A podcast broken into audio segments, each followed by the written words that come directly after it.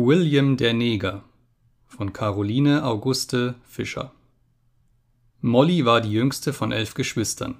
Ihre Eltern, nicht sehr bemittelte Kaufleute, sahen ihrer Geburt mehr verdrüßlich als freudig entgegen und schienen keine Liebe mehr für sie übrig zu haben. Da Gesundheit und Schönheit in ihrer Familie erblich blieben, waren sie, ohne es selbst zu wissen, dem Glauben zugetan, die Kinder gedeihen, wie gleichgültig man sie auch behandle und so fühlte sich Molly verwaist, mitten unter ihren lärmenden Geschwistern. Im Winter nannte man sie gewöhnlich die Stumme und im Sommer die Träumerin. In der Tat wurde auch, solange Schnee auf den Feldern oder Eis auf den Bächen lag, selten ein Wort von ihr gehört. Dafür aber führte sie ganze Gespräche mit den Vögeln, Blumen und Bäumen, sobald der Frühling sich nahte, und wurde nichts davon gewahr, wenn ihre Geschwister sie, im Vorbeischwärmen, mit einem Spottnamen begrüßten. Besonders lächerlich dünkten diesen die Antworten, welche sie den von ihnen als leblos erkannten Gegenständen andichtete, und nie waren diese auffallender als nach einem Regen, nach einem Sturme oder Gewitter. Aber Mollys Narrheit schien ihnen den höchsten Grad zu erreichen, wenn sie bei einem bedeckten Himmel trauerte und bei einem durchbrechenden Sonnenstrahle plötzlich erheitert unter die Blumen eilte da indessen aller Spott an ihr verloren schien, hielt man es endlich gar nicht mehr der Mühe wert, sich um sie zu bekümmern. Das Erwünschteste, was ihr begegnen konnte. Denn obwohl auf das Treiben ihrer Geschwister wenig achtend, wurde sie doch von jedem Lärm schmerzhaft verstört. Ihr dünkte nämlich, sie werde immer von harmonisch verbundenen Tönen begleitet, welche ihr, besonders an schönen Tagen, so vernehmlich wurden, dass sie unwillkürlich ihre Worte und Bewegungen der nachmaß Gerade dieses genaue Abmessen gewährte ihr einen unaussprechlichen Genuss, und sie konnte sich nichts Herrlicheres denken, als wenn alle Geschäfte des Lebens danach verrichtet würden. Der natürlichste Erfolg hiervon war, dass sie alles Musikalische mit inniger Sehnsucht ergriff und verschiedene Instrumente bald in hoher Vollkommenheit spielte. Zwar wurde sie von ihren ersten Lehrern ganz missverstanden. Sie hielten, wie viele ihrer Kunstverwandten, überwundene Schwierigkeiten für das Höchste und gaben Molly bald auf, nachdem sie sich vergeblich bemüht hatten, sie zu ihrem Glauben zu bekehren. Aber ein Mann von tiefem Sinne und großer Kenntnis nahm sie in Schutz und führte sie den Weg, den sie lange geahnt, aber immer da auf Abwege geleitet nicht gefunden hatte. Ihr Leben wurde von nun an verwandelt, und sie sang jetzt alles, das wenige, was ihr im gemeinen Leben abgezwungen wurde, ausgenommen, was sie bisher nur gesprochen hatte. Doch war es sehr von dem, was sie Fremden mitteilte, verschieden. Einige schwierige Tonstücke wurden für sie studiert, aber das, was ihr am Herzen lag, behielt sie für ihre einsamen Stunden im Garten. Gleichwohl hatte sie einen unsichtbaren Zuhörer. William, der junge Moor aus der Nachbarschaft, stand regelmäßig in den Stunden, in welchen sie zu singen pflegte, hinter den Fliederbüschen, die ihn hinlänglich verbargen, und wich nicht von der Stelle, solange sie im Garten verweilte. Wie gern, wie oft wäre er ihr zu Füßen gefallen, hätte er nicht immer sein schwarzes Gesicht in dem Bache, der die Wiese hinter dem Garten durchschlängelte, erblickt. Ach, ihre Wange, meinte er, konnte ohne Schmeichelei mit der Morgenröte, ihr dunkelblaues Auge mit dem heitern Himmel und ihr blondes, glänzendes Haar mit dem Sonnenstrahle verglichen werden. Wenn sie den Garten verließ, verbarg er sein schwarzes Gesicht in den Händen und eilte mit klopfendem Herzen zu seinen Büchern. Er stammte aus Afrikas heißesten Gefilden. Safi, seine Schwester, und er suchten Goldkörner in einem Bache, als sechs weiße Männer über William herfielen und ihn fortschleppten. Man verkaufte ihn an einen spanischen und von diesem an einen englischen Herrn, der ihn studieren ließ. Seine weißen Mitschüler blieben weit hinter ihm zurück, und Sir Robert, sein Herr, ein erklärter Feind des schändlichen Sklavenhandels, triumphierte im Voraus über das, was er mit William beweisen würde. Schon war in Domingo das Joch abgeschüttelt und die Hoffnung gegründet, es werde in dem übrigen Amerika nicht lange mehr von Williams Brüdern getragen werden. Aber es fehlte an unterrichteten Anführern, und Sir Roberts ganzes Streben ging dahin, in William einen solchen zu bilden. Des Negers feuriger Geist ergriff den Gedanken, um ihn nie wieder zu lassen, und nicht allein seine Mitschüler, sondern mehrere seiner Lehrer fanden sich bald von ihm wie von einem Sturme überflügelt. Aber nahe am Ziele schien ihn die Kraft plötzlich zu verlassen. Sein Auge sank zur Erde, wenn Sir Robert Amerika nannte, und das Schicksal seiner Brüder erpresste ihm nur noch brennende Tränen. Molly, Molly, seufzte er leise auf seinem einsamen Lager. Molly, rief er laut, Wälder, Berge und Täler durchirrend. Ach, warum bin ich schwarz, Molly, du himmlische Weiße. So rief er auch einst, als er den Garten von Molly verlassen glaubte, aber sie saß in der Laube und hatte alles gehört. Wie tief, wie gewaltsam wurde sie, mit der Bedeutung der Töne so vertraut, durch diesen innigsten Seelenlaut gerührt. Sie wollte ihren Sitz verlassen, aber ein heftiges Zittern machte es ihr unmöglich. Als sie es zum zweiten Male versuchte, fiel ihre Laute von der Bank. Ein unwillkürliches Ach verriet sie, und William stand vor ihr.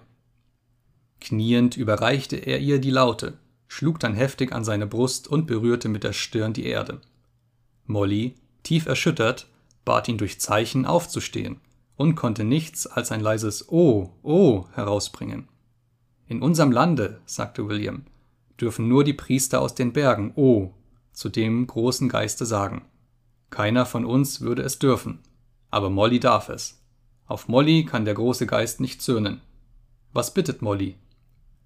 Ich bitte nur, antwortete sie schüchtern, dass du aufstehest wenn William bitten dürfte, sagte er mit leuchtendem Auge, schnell sich erhebend, so würde er Molly um eins ihrer himmlischen Lieder bitten.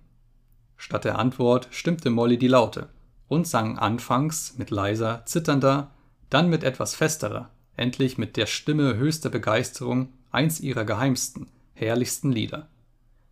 Sie hatte schon lange geschwiegen, als William noch horchte, den Feuerblick auf ihr niedergeschlagenes Auge geheftet, bis er endlich das äußerste Ende ihres Gewandes ergriff, es an seinen Mund, dann an sein Herz drückte. Aber Molly sah die Geschwister in der Ferne und fürchtete zum ersten Male ihren Spott. Ich muss gehen, sagte sie und setzte dann, Williams Schmerz bemerkend, schnell und leise hinzu Morgen sehen wir uns wieder. Erst da sie aus dem Garten war, fielen diese Worte schwer auf ihr Herz. Wie war es möglich, dass sie sie sagen konnte? Es wurde Abend und Morgen, und sie begriff es nicht.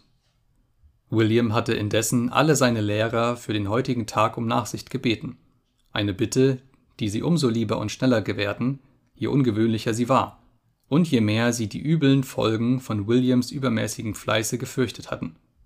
Vor Tagesanbruch war er schon hinter der Laube, das Auge unverwandt auf die Gartentür geheftet. Doch schwerlich würde er Molly heute gesehen haben, hätte sie ahnen können, dass sie ihn in den gewöhnlichen Unterrichtsstunden treffen würde.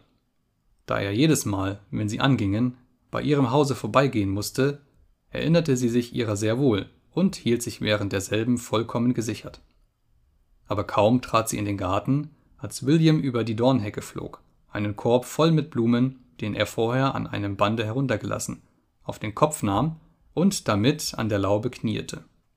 Heftig erschrocken trat sie zurück, aber zugleich sah sie auch den Korb von Williams Haupte fallen und hörte ein Molly seufzen. Wenig Augenblicke nachher fand sie sich selbst in der Laube, mitten unter den Blumen und William an ihrer Seite. Er erzählte ihr, wie die Weißen ihn gefangen, wie grausam sie ihn behandelt, wie glücklich er jetzt unter Sir Roberts Schutze sei, welch einen hohen Genuss ihm die Wissenschaften gewähren welch ein brennendes Verlangen er fühle, ihn seinen Brüdern mitzuteilen und sie vom langen, schmählichen Joche zu befreien. Mit südlichem Feuer war das Gemälde entworfen, jedes Wort ein Bild, jedes Bild mit ergreifender Lebendigkeit vor die Seele tretend. Molly sah die grausamen Weißen, die zum Himmel aufschreienden Schwarzen, den rettenden, großmütigen Engländer, Ihr schöner Mund blieb vor Erstaunen geöffnet, und ihr vorhin niedergeschlagenes Auge ruhte jetzt unbeweglich auf dem hohen Jünglinge, mit dem Feuerblicke und mit der siegenden Rede. Wohin ich mich wandte, fuhr William fort, da tönte mir wie ein Geisterruf das Wort Amerika nach. Jetzt höre ich nur Molly. Jetzt seufz ich nur Molly. Warum bin ich schwarz? Molly, du himmlische Weiße. Bei diesen Worten sank William abermals ihr zu Füßen und verbarg das Gesicht in den Händen. Doch plötzlich sprang er wieder auf und schien höher als zuvor. Muss ich verzweifeln? rief er aus. Darf ich nie mein Auge zu Molly erheben? Ja, ich bin schwarz, aber ich bin kein Mann Habe ich kein Herz? Fühlt ein Weißer Mollys Wert so wie ich? Kann er ihn so fühlen? Wenn ich meine Brüder befreie, sie Wissenschaften, Künste, menschliche Gesetze lieben und befolgen lehre, bin ich nichts wert? Bin ich dann nichts wert? Sein Herz hatte ihm die Fragen schon beantwortet, hatte ihm den Mut gegeben, Mollys Hand zu fassen und sie an sein Herz zu drücken. Molly, wiederholte er, bin ich keinen Blick aus diesem Himmelauge wert? Jetzt beugte sich Molly zu ihm hinüber, aber zugleich fiel eine große, lange zurückgehaltene Träne auf des Jünglings Hand. Ach, rief er, sich abwendend und Mollys Hand verlassend. Nur Tränen bin ich wert. Nur Tränen kann Molly mir schenken.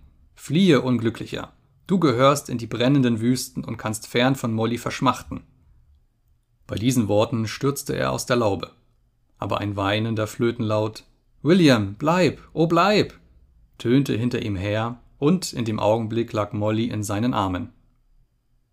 Wenn ein veredelter Schwarzer eine schöne weiße Frau liebt, so mag seine Liebe wohl schwerlich mit der eines Europäers zu vergleichen sein. Bei William war sie eine heilige Glut, die Molly in ein zitterndes, fortwährendes Staunen versetzte. Wie fern war seine Rede von jenem süßlichen, tändelnden Geschwätz gemeiner Verliebten. Welch eine Reihe herrlicher Bilder führte er vor Mollys Seele.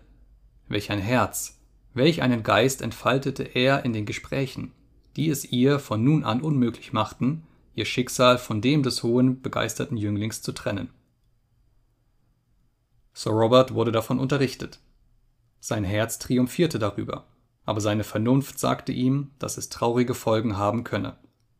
Zwar war der Jüngling zum einzigen Erben seines großen Vermögens bestimmt und demnächst für Mollys Vater, den armen Kaufmann, nicht zu verachten.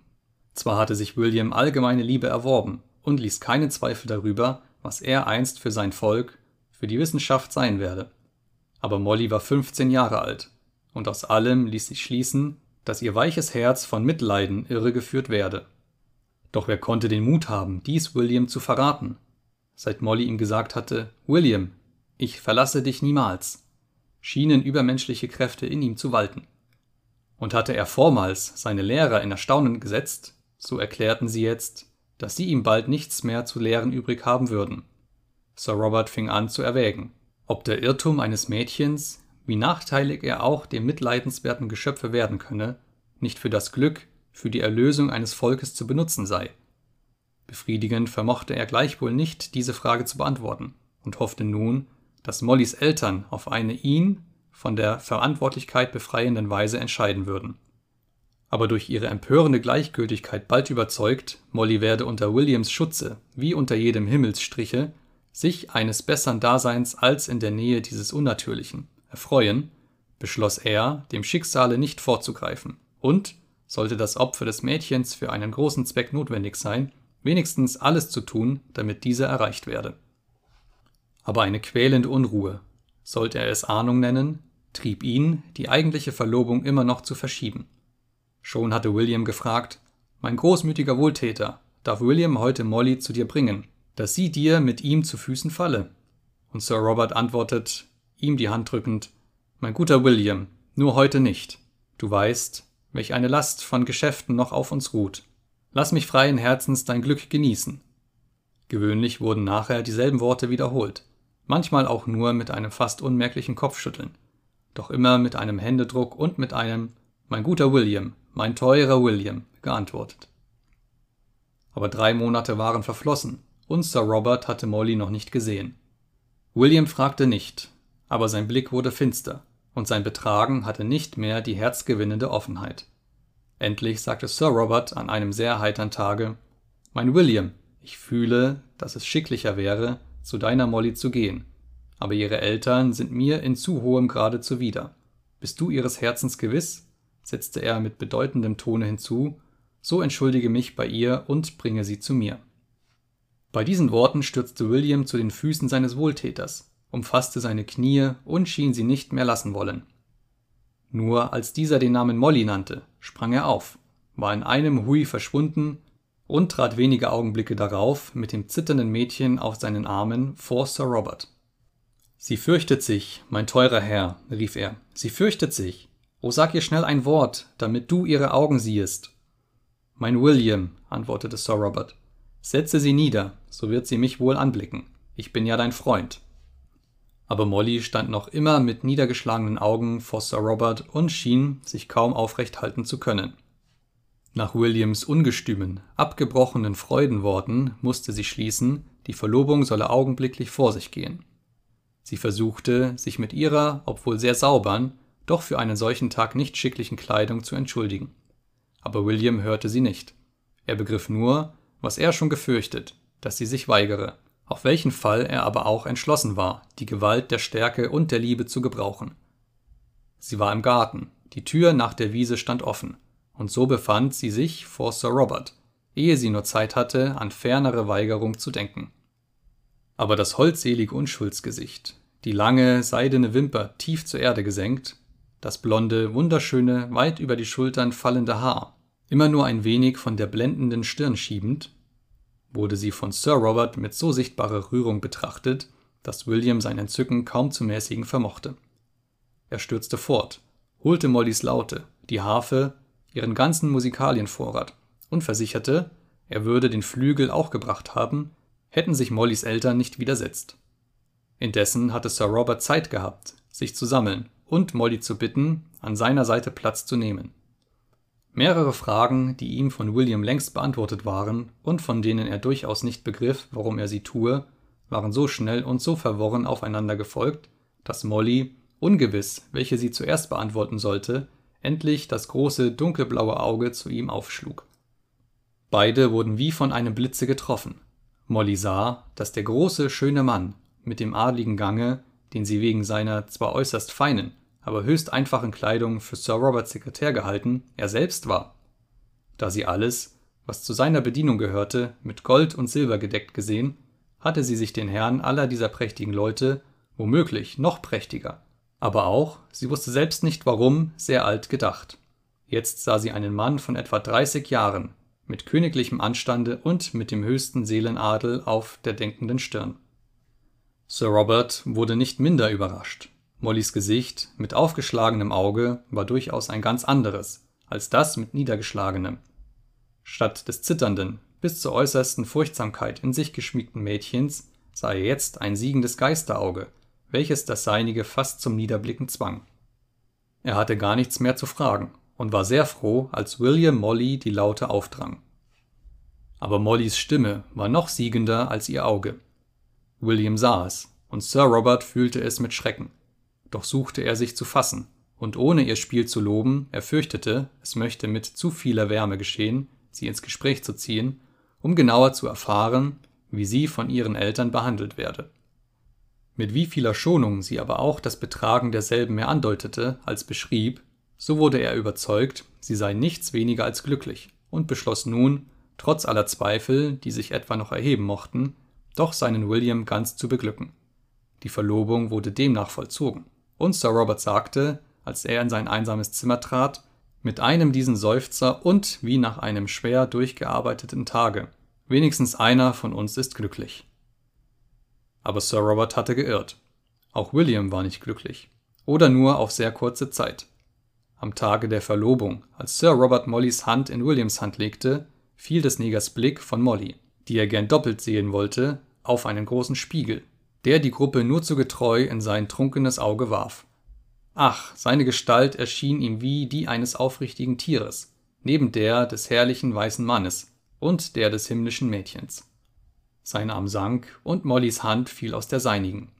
Aber es wurde weder von Sir Robert noch von Molly bemerkt, und William hatte kurz darauf vollkommen Zeit, sich im Garten niederzuwerfen und das, was er noch nicht zu nennen vermochte, mit dem Gesichte und dem Herzen an die mütterliche Erde gedrückt, in unaufhaltsamen Strömen auszuweinen. Nur die Begierde, fälschlich oft Liebe genannt, ist blind, aber sie, die himmlische selbst, die das Innerste der Wesen durchdringt, wie könnte diese es sein? Sie ist vielmehr an der höchsten und unfehlbarsten Divination zu erkennen und hebt den Flügel noch mit göttlicher Kraft, wo die Wissenschaft ihn senkt. Und so kann man dem Ausrufe Was ist blinder als die Liebe?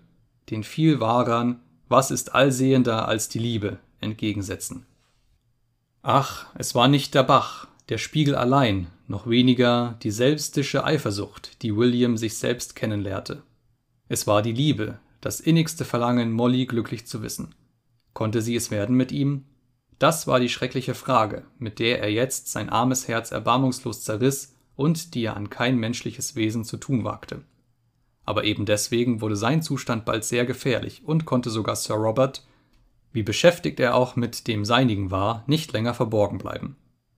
Er fühlte sich wie aus einem dumpfen Traume aufgeschreckt und fand sich strafbar, seine ganze Aufmerksamkeit zum Nachteil seines Lieblings und des großen Zweckes, den er durch ihn zu erreichen strebte, auf sich selbst gerichtet zu haben. Umso mehr vergaß er sich nun und forschte mit wachsender Angst nach der Ursache von Williams gefährlicher Schwermut. Aber nach vielen beantworteten Fragen fiel ihm dieser plötzlich zu Füßen und bat, das Gesicht tief zur Erde gesenkt. Mein teurer Wohltäter, lass mich nach Amerika zu meinen Brüdern reisen, dann wird es besser mit mir werden.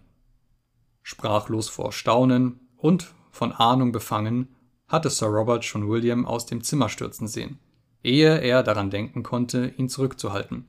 Und als er ihm folgen wollte, trat Molly herein. Sie glaubte, Sir Robert habe Geschäfte und wollte ihn sogleich wieder verlassen, aber er bat sie, William mit ihm aufzusuchen und meinte, er müsse im Garten sein. Da war er in der Tat, aber in einem Zustande, der beide in das höchste Schrecken versetzte. Die Hilfe des Arztes, welche bisher von William fortwährend verschmäht wurde, konnte nicht mehr entbehrt werden, und ein inniges Fieber war nach seiner Erklärung zu befürchten.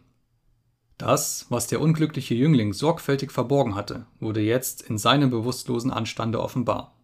Und Sir Robert wie Molly sahen mit unaussprechlicher Verwirrung, dass Gefühle, die sie selbst kaum zu gestehen wagten, ihm längst bekannt waren.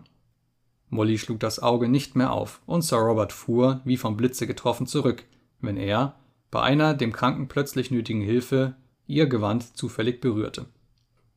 Allah, der von dem Arzte als entscheidend verkündigte Tag, rückte heran. Allein sollte der Unglückliche den Schritt in das dunkle Land tun, aus dem nie einer zurückkehrte.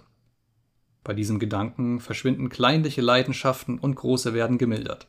Sir Robert und Molly hatten keine Aufmerksamkeit für sich übrig, Williams Rettung schien ihnen jetzt das Ziel ihrer Wünsche. Und als beim Anbruch des gefürchteten Tages die glückliche Krise eintrat, drückten sie sich geschwisterlich die Hände und der vorigen Zurückhaltung wurde nicht mehr gedacht. Aber bald erinnerten sie Williams Blicke daran, und sie wurde, womöglich, noch größer, als er seine Bitte, nach Amerika zu reisen, wiederholte. Ich begleite dich, rief Sir Robert. Und ich, setzte Molly mit niedergeschlagenen Augen hinzu, erhalte vielleicht von meinen Eltern die Erlaubnis, Williams Rückkehr in Malaga, wo ich eine Verwandte habe, zu erwarten. William erwiderte nichts auf diese Äußerung. Seine ganze Aufmerksamkeit schien auf die Reise gerichtet, welche auf sein dringendes Bitten noch einige Zeit vor den günstigen Monaten und nicht ohne Besorgnis des Schiffers angetreten wurde. Es zeigte sich bald, dass der Mann recht hatte, denn kaum waren sie aus dem Kanale, als von der Mannschaft Vorbereitungen gegen den Sturm gemacht wurden. Da sie indessen geübt, das Fahrzeug neu und trefflich erbaut war, zeigte sich der Kapitän jetzt ebenso entschlossen, als er vor der Abreise bedenklich geschienen hatte. Aber alles, was an Kraft und Vorsicht aufgeboten wurde, vermochte nichts gegen das wütende Element, und nachdem sie drei fürchterliche Tage und Nächte zwischen Tod und Leben geschwebt hatten, strandete das Schiff angesichts der Insel Madeira. Die Mannschaft und das Schiffsgut wurden geborgen, auch hoffte man noch das Fahrzeug zu retten, aber William war verschwunden und keine Spur von ihm zu entdecken. Sir Roberts Unruhe bei dem ersten Vermissen, sein nachmals unermüdetes Forschen und sein erschütternder Schmerz, als es vergeblich schien, brachten Ununterrichtete auf die Vermutung, er habe einen Sohn oder Bruder verloren, und sie gerieten in das höchste Erstaunen, als ihnen wiederholt versichert wurde, dass die Rede sei von einem Neger. Dass er ungeheure Summen müsse gekostet haben, schien ihnen, bei denen, welche Sir Robert auf die Entdeckung wandte, ausgemacht. Gleichwohl fanden sie den Aufwand übertrieben, die Sache als eine schlechte Spekulation verwerflich und auf jeden Fall ein Werk englischer Laune. Drei Monate waren indessen verflossen, und jede Hoffnung war verschwunden, als sich Nachrichten aus Domingo auf der Insel verbreiteten. Das schwarze Volk hatte wiederholt gesiegt, und besonders ein junger, vor kurzem aus Europa angekommener Neger sich durch Wunder der Tapferkeit ausgezeichnet.